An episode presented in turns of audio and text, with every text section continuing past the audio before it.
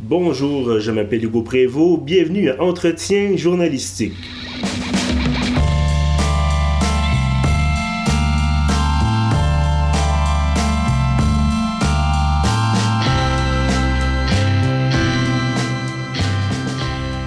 Bienvenue donc à ce 20e épisode de notre série Entretien journalistique, des rencontres avec des personnalités marquantes du journalisme d'ici et d'ailleurs.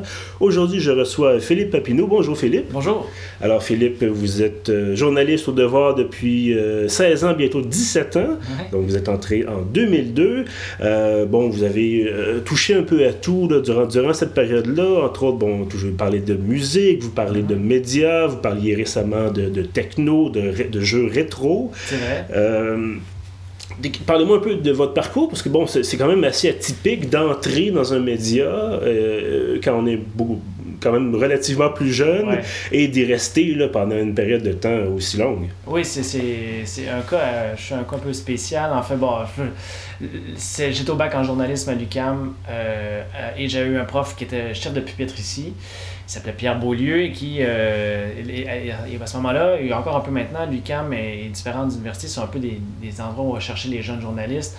En général, les profs ont comme, lui, il est pas pire, lui, il a l'air de se débrouiller, il a l'air de s'en sortir bien, il comprend la game. Euh, on, le fait rentrer pour un petit job de commis le soir et puis ça finit par euh, 17 ans plus tard à faire Philippe Papineau, tu sais. Ça ressemblait à ça. Donc, euh, j'ai commencé à faire euh, trois heures, trois soirs par semaine. Je faisais la, la mise à jour du site web du Devoir. Donc, déjà à l'époque, euh, c'était vraiment autre chose que maintenant. Euh, il fallait qu'on te fasse. euh, il y avait. Il y avait à coup, je commence avec des anecdotes. Déjà, c'est bon, ça va pas être pour les auditeurs, mais il fallait qu'on trouve une petite photo de la météo. À chaque jour, il fallait qu'on la change à la main. Il fallait qu'on importe un JPEG, qu'on trouvait sur, qu'on sur, sur Internet, puis qu'on mette une fleur ou un soleil. C'était ça la météo. euh, au dehors, mais ça faisait. Et si on la faisait pas, si on la mettait pas dans le système, on n'était pas capable de mettre le, le site à jour. Ça faisait partie des, des impératifs. Donc c'était essentiel ouais, que la photo soit ouais. là pour... Mais euh, donc aussi, ça c'était très manuel à l'époque. Il y avait beaucoup moins de texte aussi dans le journal, puisqu'il n'y avait pas les textes en ligne. On mettait pas beaucoup de textes en ligne le Mhm. jour. C'était pas ça. là. On n'était pas dans ce monde-là. Donc j'ai commencé le, le soir euh, comme ça. J'avais pas fini mon bac encore.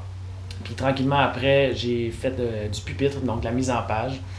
Et ça, j'en ai fait énormément et de tout. Et la seule page que j'ai pas montée dans le journal, c'est la une. Euh, mais tous les autres cahiers étranges, euh, de tous les formats, tous les, cahiers auto, les pages générales, les actualités, je les ai faites, la culture, sport, économie. J'ai fait une économie pendant un an. Et à travers ça, je couvrais la musique, euh, un peu à la, à la pige, puis après comme surnuméraire, puis après de façon permanente. Bref, j'ai pas mal touché à tout dans, dans le journal. Euh, Ben, pas tout, là, mais quand même, euh, j'ai fait des pupitreurs web aussi à travers ça. Je suis revenu au pupitre. Bref, j'ai un espèce de parcours euh, étrange, mais, mais très nourrissant, je dirais. Mais effectivement, parce que bon, euh, on, on dit souvent le journalisme est un métier où on apprend sur le tas. Mm. Euh, de- dans votre cas, c'était littéralement ça, c'est de, de toucher justement, d'avoir les, les mains dans la machine, puis petit à petit, bon, aller chercher de l'expérience. Puis bon, une fois, c'est ça, une fois qu'évidemment vo- votre baccalauréat est complété, j'imagine que ça a été plus facile de, de- On vous a offert peut-être plus de possibilités, là, justement, sur le plan professionnel. Ben, c'est sûr qu'après, tu es disponible et tu te ramasses à 19-20 ans avec. euh, à 20, moi, j'avais 20 ans, 21 ans. Euh, t'es en appart, t'as pas Mhm. vraiment de, de profession encore. C'est le début, là, tu sors de 3 ans où tu t'apprends à faire ton métier. Puis bon, euh, et j'étais pas et je suis pas encore vraiment quelqu'un qui est très ambitieux dans la vie. Donc à ce moment-là, euh, je fais bon, ben ok, mais j'aimais ça. Mais c'est vraiment, moi, mon amour de ce métier-là, je l'ai appris, je l'ai découvert, je l'ai cultivé en le faisant. Euh, beaucoup de gens arrivent dans ce métier-là avec le feu sacré, la flamme, ils veulent euh, changer le monde, ils veulent être journalistes à tout prix. Moi, je l'ai appris au fur et à mesure, ce métier-là, et, c'est vraiment... Moi, je, je trouve que c'est... C'est moins, euh, il y a moins de désillusion dans ce cas-là. Tu apprends Mhm. comment, selon ce qu'est la réalité. Euh, mais après, donc c'est ça, les occasions sont, étaient devant moi. Puis bon, euh, encore là, tu prends ce qui passe. Il y a, le pupitre, c'était un peu une curiosité. J'étais déjà, le, professeur qui m'avait recruté avait déjà vu dans un cours de presse quotidienne que j'étais capable de, de, monter une page. Euh, puis ça demande des, des, connaissances ou une, approche du métier qui est très différente de celui qui veut juste s'écrire. Comprendre, il faut être capable de visualiser en deux dimensions, quasiment en trois, le- les textes, les différents textes, Mhm. trouver de la titraille. Ça aussi, c'est un art, trouver les titres pour les articles. Ah oui. Faut puncher vrai, euh, Oui. intéressant. Euh, faut trouver les photos, faut euh, savoir quel texte va aller où dans la page, hiérarchiser la nouvelle. Donc on apprend euh, beaucoup de trucs en coulisses du de l'écriture. ce qui fait que, en tout cas, j'ai l'impression que quand j'écris, je suis bien meilleur. Peut-être pas dans le style ou dans le, dans le flamboyant, la flamboyance, mais je, je, sais que je suis un meilleur journaliste dans une salle de rédaction parce que j'ai fait plein de métiers dans la salle de rédaction. Vous avez abordé un peu le, le, sujet il y a quelques instants, puis on a eu l'occasion d'échanger un peu là-dessus euh, en préparation de l'entrevue. Euh, pourquoi est-ce qu'on devient journaliste? Vous disiez, il y a des gens qui ont la flamme, qui mm-hmm. disent, je veux absolument être journaliste, changer le monde. Euh, mais bon, pourquoi est-ce qu'on mm-hmm. devient journaliste, selon vous? Euh, en général euh, ou en particulier? Ben, ça peut être, évidemment, l'idée ben, c'est de, parler de vous aussi, mais... Il y a, il y a, le, rapport à, Moi, ce que j'aime beaucoup, c'est on peut expliquer vraiment, on peut euh, prendre un peu le lecteur, pas par la main, mais lui montrer comment ça se passe, qu'est-ce qui se passe, c'est quoi les problèmes ou les bons trucs autour de nous dans notre société.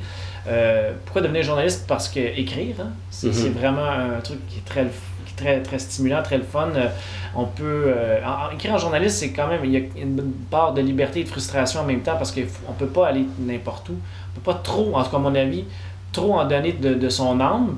Euh, parce qu'il faut être clair, il faut être juste, il faut être précis, mais il y a toujours moyen de le faire avec un peu de soi-même. Donc pour moi, j'aime beaucoup ce jeu-là de jusqu'où je me donne personnellement et jusqu'où je dois arrêter pour que le message soit plus important que que ce que je peux y apporter comme petite touche, des fois des, points, des points d'humour, une petite référence, une petite blague, un petit double sens, euh, c'est, ça suffit parfois pour moi pour m'amuser vraiment à écrire un article, puis, puis je sais qu'il a, refait son chemin pour l'information, puis aussi pour le, plaisir de lire, parce que le lecteur, j'espère, s'amuse un minimum en mm-hmm. lisant certains textes. C'est sûr qu'il y a des textes qui sont pas le fun à lire, mais que même les textes les plus sérieux, les sujets les plus sérieux peuvent être euh, bien structurés, bien écrits, avec un peu de, un peu de ton pour, euh, pour être agréable à lire. Et, donc, pourquoi, devenir, pourquoi écrire, pourquoi devenir journaliste, ça, c'est, je pense que chacun a, sa réponse là-dedans. Chacun a son, son intérêt. Il y en a que ça va être pour, pour changer le monde, là, c'est la, la réponse un peu euh, romantique. Oui. Mais, mais c'est vrai que des fois, ça a des impacts quand, quand on écrit un article puis qu'on voit que le lendemain ou sur le lendemain, les choses changent. Mm-hmm. C'est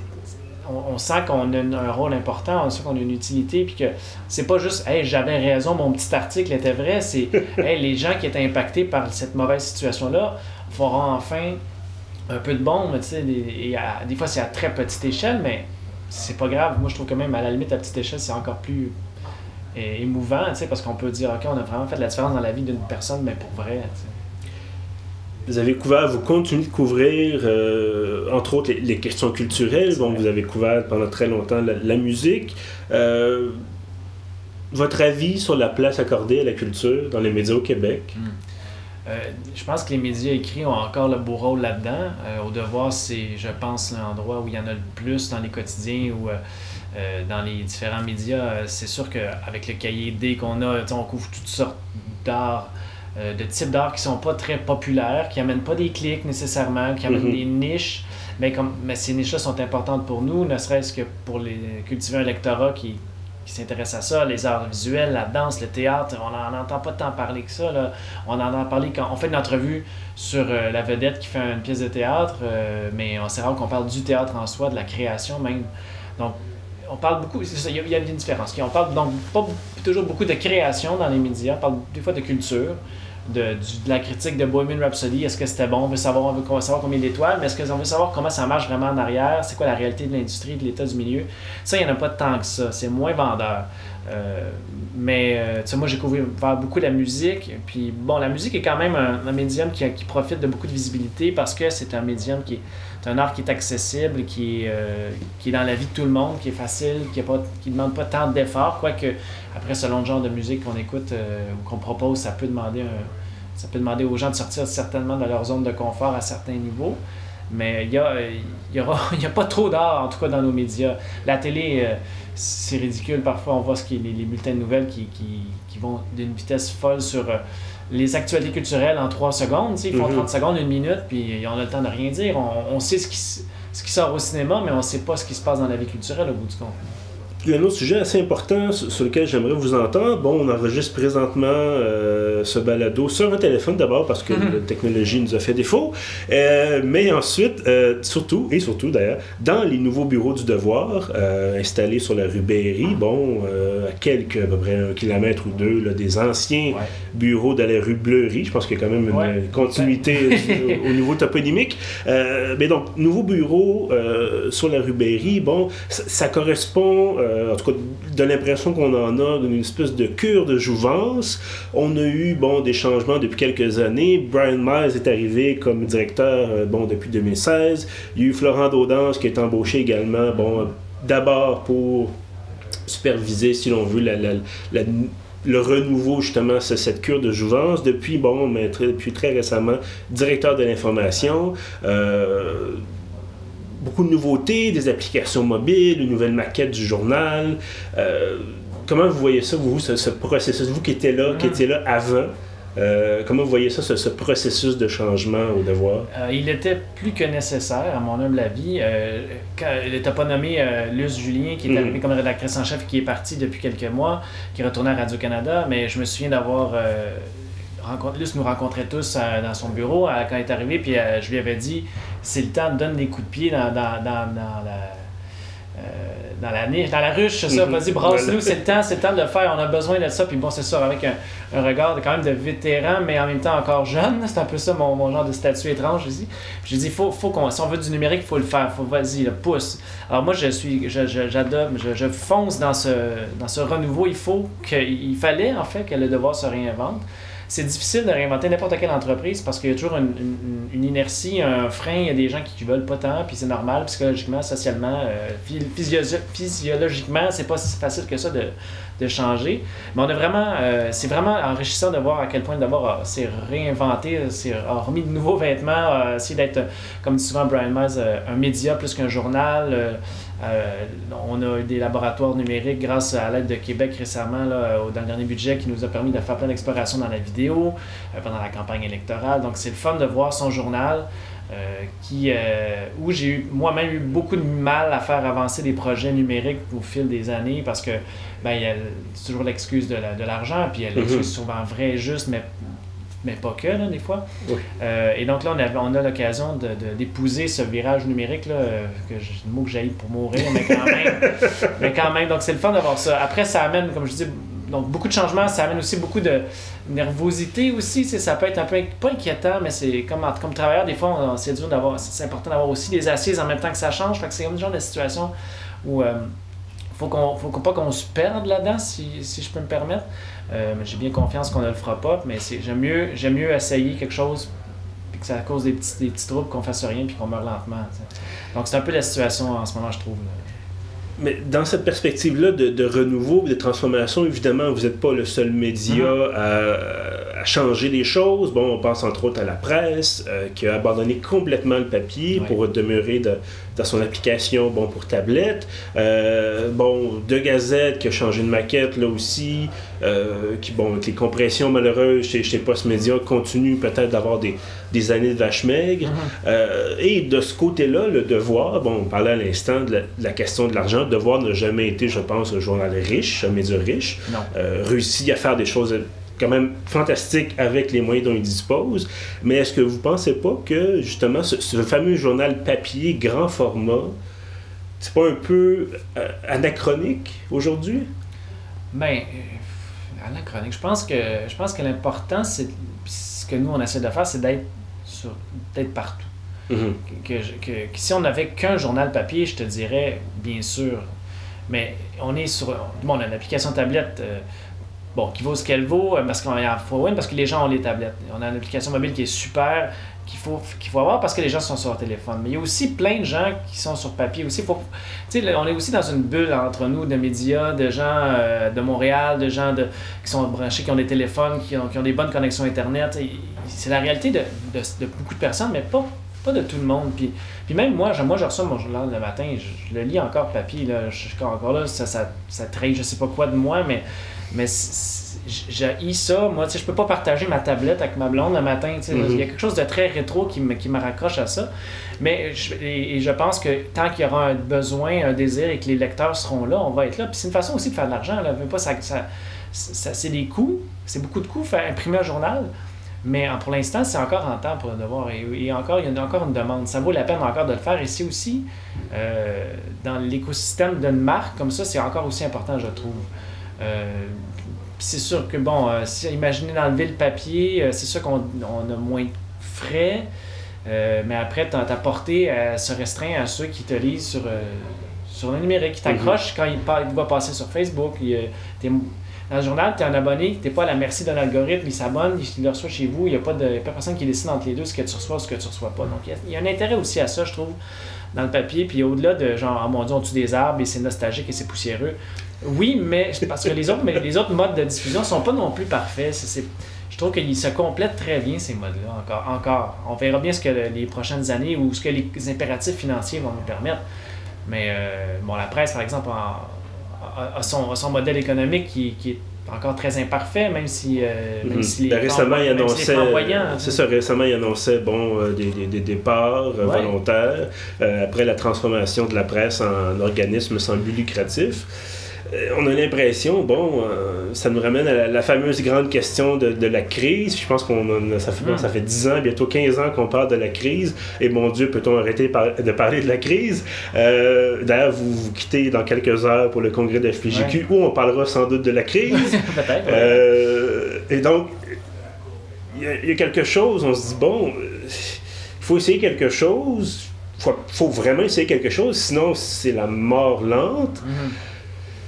Et là, on se dit, bon, ben, ça, peut-être qu'au devoir, effectivement, comme vous disiez à l'instant, on, on, essaie quelque chose avec le papier encore, de côté à la presse, on essaie le numérique seulement, mais gratuit. Puis là, on se dit, bon, mais est-ce, qu'il y a une discussion? Bon, vous n'êtes peut-être pas euh, dans le secret des dieux, mais est-ce qu'il y a des échanges peut-être entre les médias au Québec, à Montréal, se disant qu'est-ce qui fonctionne de ton côté? Est-ce qu'on peut peut-être nous aussi l'utiliser? C'est pas, des, euh, pas des murs euh, de Berlin entre toutes les rédactions. Je pense que même dans les appels communs à l'aide à Ottawa et à Québec, les, mm-hmm. patrons de presse se sont parlé, se parlent. C'est pas pas comme si c'était une secte cachée là, qui, discutait dans nos dos. C'est important, c'est tout à fait sain aussi que, de toute façon, chacun a son lectorat, chacun a son approche, chacun a son.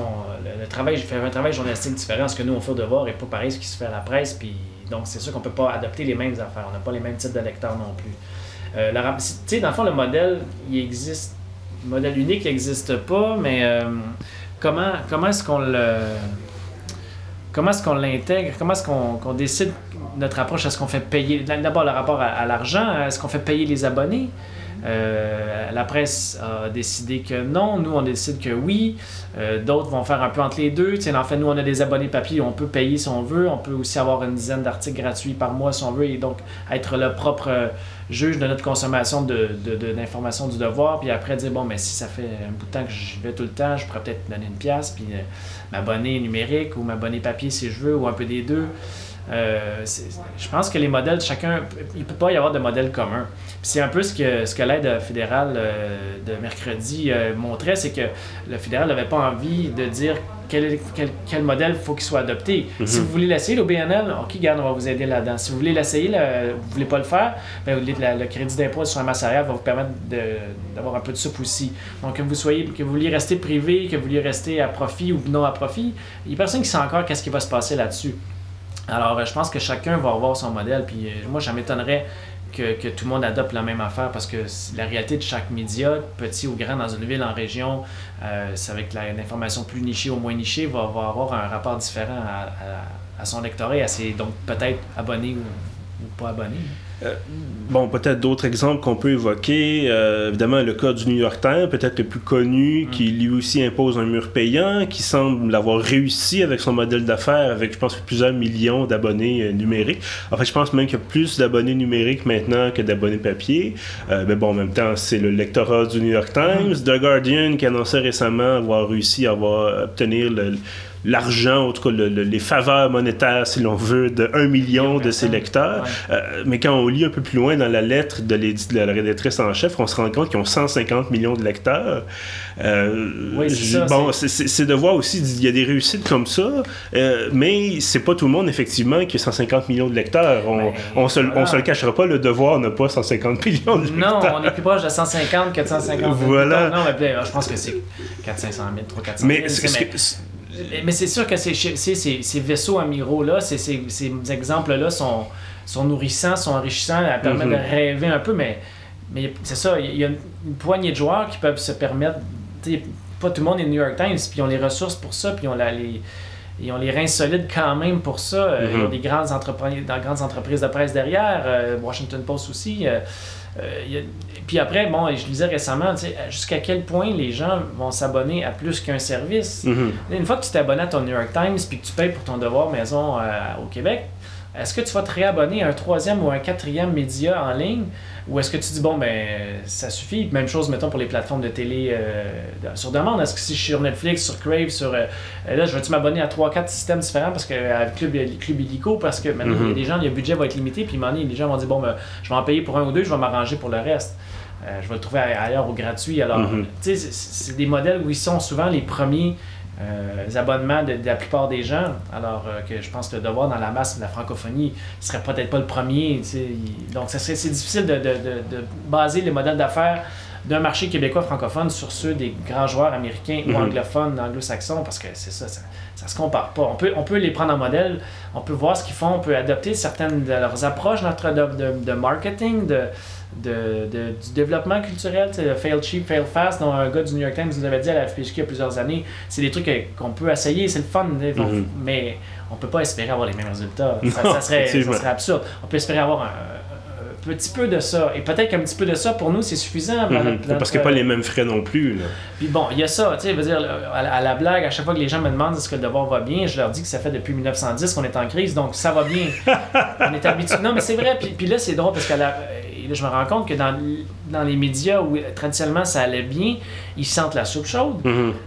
Euh, l'émotion dans les salles de rédaction, l'émotion chez les gens, les, on voit que les journalistes défendent tout à coup beaucoup plus leurs médias, puis la critique passe beaucoup moins bien parce qu'ils sont pas habitués d'être dans une situation euh, de danger. Mhm. Euh, alors que moi, j'ai commencé ici, on disait tantôt, j'ai que travaillé ici. Je fais des piges ailleurs, mais quand même, mon employeur principal est, est presque unique depuis tout ce temps-là, c'est le devoir j'ai intégré ça. Alors, je, parlez, vous avez des gens qui parlent contre le devoir. S'il fallait qu'à chaque fois je me fâche parce qu'ils trouvent ça plate, parce qu'ils trouvent ça. il y a une carapace qui est là. Ça, oui, ben c'est sûr. Alors, c'est sûr qu'on est moins. Euh, épidermique à ce sujet-là. Mm-hmm. Reste que on voit, on est aussi dans une entreprise où les gens sont assez au courant de la situation. Il y, a, il y a une certaine transparence à l'interne sur l'état des lieux, sur ce qui se passe sur les, finances. Donc on n'est pas dans une espèce de grand secret. on sait où on s'en va pas mal dans la gang. Alors on c'est plus, plus facile de gérer ça émotivement dans une, dans une salle de presse, dans une entreprise de presse comme, comme ici. Euh, j'aurais envie de vous entendre sur une question peut-être un peu plus personnelle. On recevait il y a, plusieurs semaines de ça Julie Champagne, euh, journaliste indépendante, mais également euh, mère monoparentale. Mm-hmm. bon, vous, vous êtes toujours avec la, mère de votre enfant, mais vous êtes quand même papa. Euh, donc, un parent journaliste, euh, peut-être ça, ça entraîne des, des clashs, certaines heures, question de, ne serait-ce que la gestion de l'horaire. Euh, bon, encore une fois, avant l'enregistrement, vous disiez parti pour Québec, pour le congrès FPGQ. Partez, je pense, avec votre, petite famille. donc, ça amène des, des, des complications. Est-ce que c'est comment, comment ça se vit, ça, de l'intérieur, si on veut? C'est une bonne question. Euh, c'est. Euh, je dis toujours que. Je vais faire une parenthèse, je vais oui. un peu en arrière. récemment, il y, a, il y, a, un documentaire là, en 4-5 épisodes sur le New York Times qui est paru. Là, sur, euh, ils vont euh, filmer les, les coulisses de ça. Puis tu vois qu'il y a des journalistes qui travaillent mais comme des débiles mentaux c'est des champions des héros du journalisme. Mais c'est des monsieur ça c'est des gars plus jeunes que moi célibataires euh, euh, qui, ont, qui ont rien d'autre dans la vie. Ils ont même pas de bouffe dans le frigo ils ont pas c'est facile d'être un champion de l'enquête quand t'as pas d'autre chose à faire dans ta vie c'est sûr que c'est drôle parce que j'avais un des premiers commentaires que j'ai fait à ce moment-là c'est que ouais ok moi je retiens c'est qu'il y a personne à la maison qui les attend mm. et dans la même série documentaire tu vois un des journalistes euh, dont l'enfant l'appelle au téléphone en pleurant Maman, t'es où? Viens-tu nous voir Puis elle, dit, elle, finit, elle finissait le podcast avec euh, du daily, puis elle dit Je m'en viens après, mais euh, si tout le monde pleure un peu de son bord, alors c'est comme. C'est un métier qui est difficile pour. Mhm. puis là, permanent, salarié, précaire, pigiste. Chacun le vit à sa façon, de, avec un différent niveau d'intensité. Je pense que un salarié, ça reste que tu as, une redevabilité à ton employeur, donc c'est sûr que l'horaire est, est, pas flexible, Mhm. ou en tout cas, euh, là je parle en général, je parle pas de, devoir ici en, en particulier.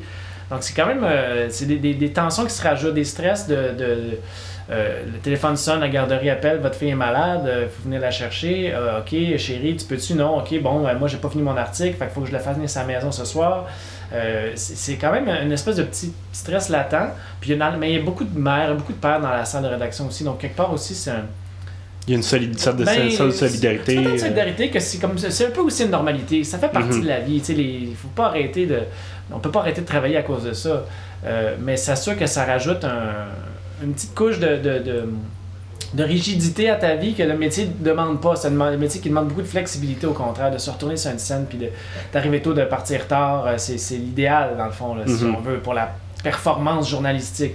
Mais je pense que ça ramène aussi les valeurs à, à- à d'autres places. Je pense que tous les parents qui sont journalistes ont levé un petit peu le pied tranquillement, peut-être volontairement ou pas, sur l'énergie, sur l'intensité de ce qu'ils font comme, comme journaliste. ça. Mhm. Puis, je veux dire, puis c'est juste de, de la- l'humanité pure et parfaite, là.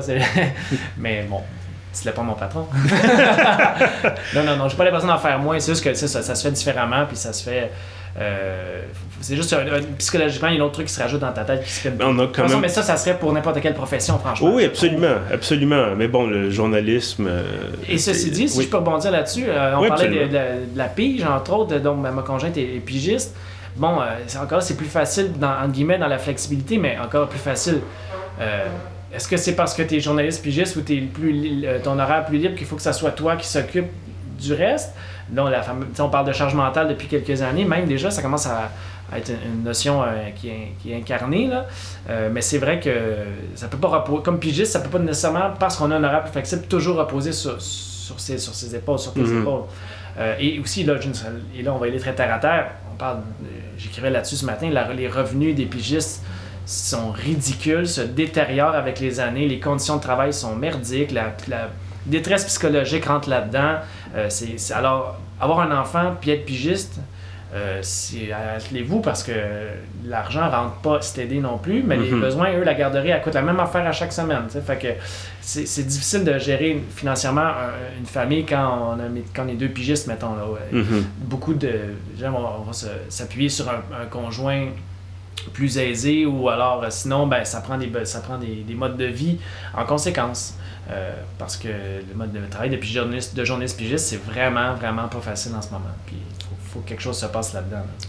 Sur un, un ton peut-être un peu, un peu plus euh, joyeux. Ouais, ouais, je suis pas euh, joyeux. euh, bon, on disait tout à l'heure, euh, ça fait 16 ans, bientôt 17 ans que vous êtes au devoir. Arrête de dire ça. là, On ça va arrêter de le dire.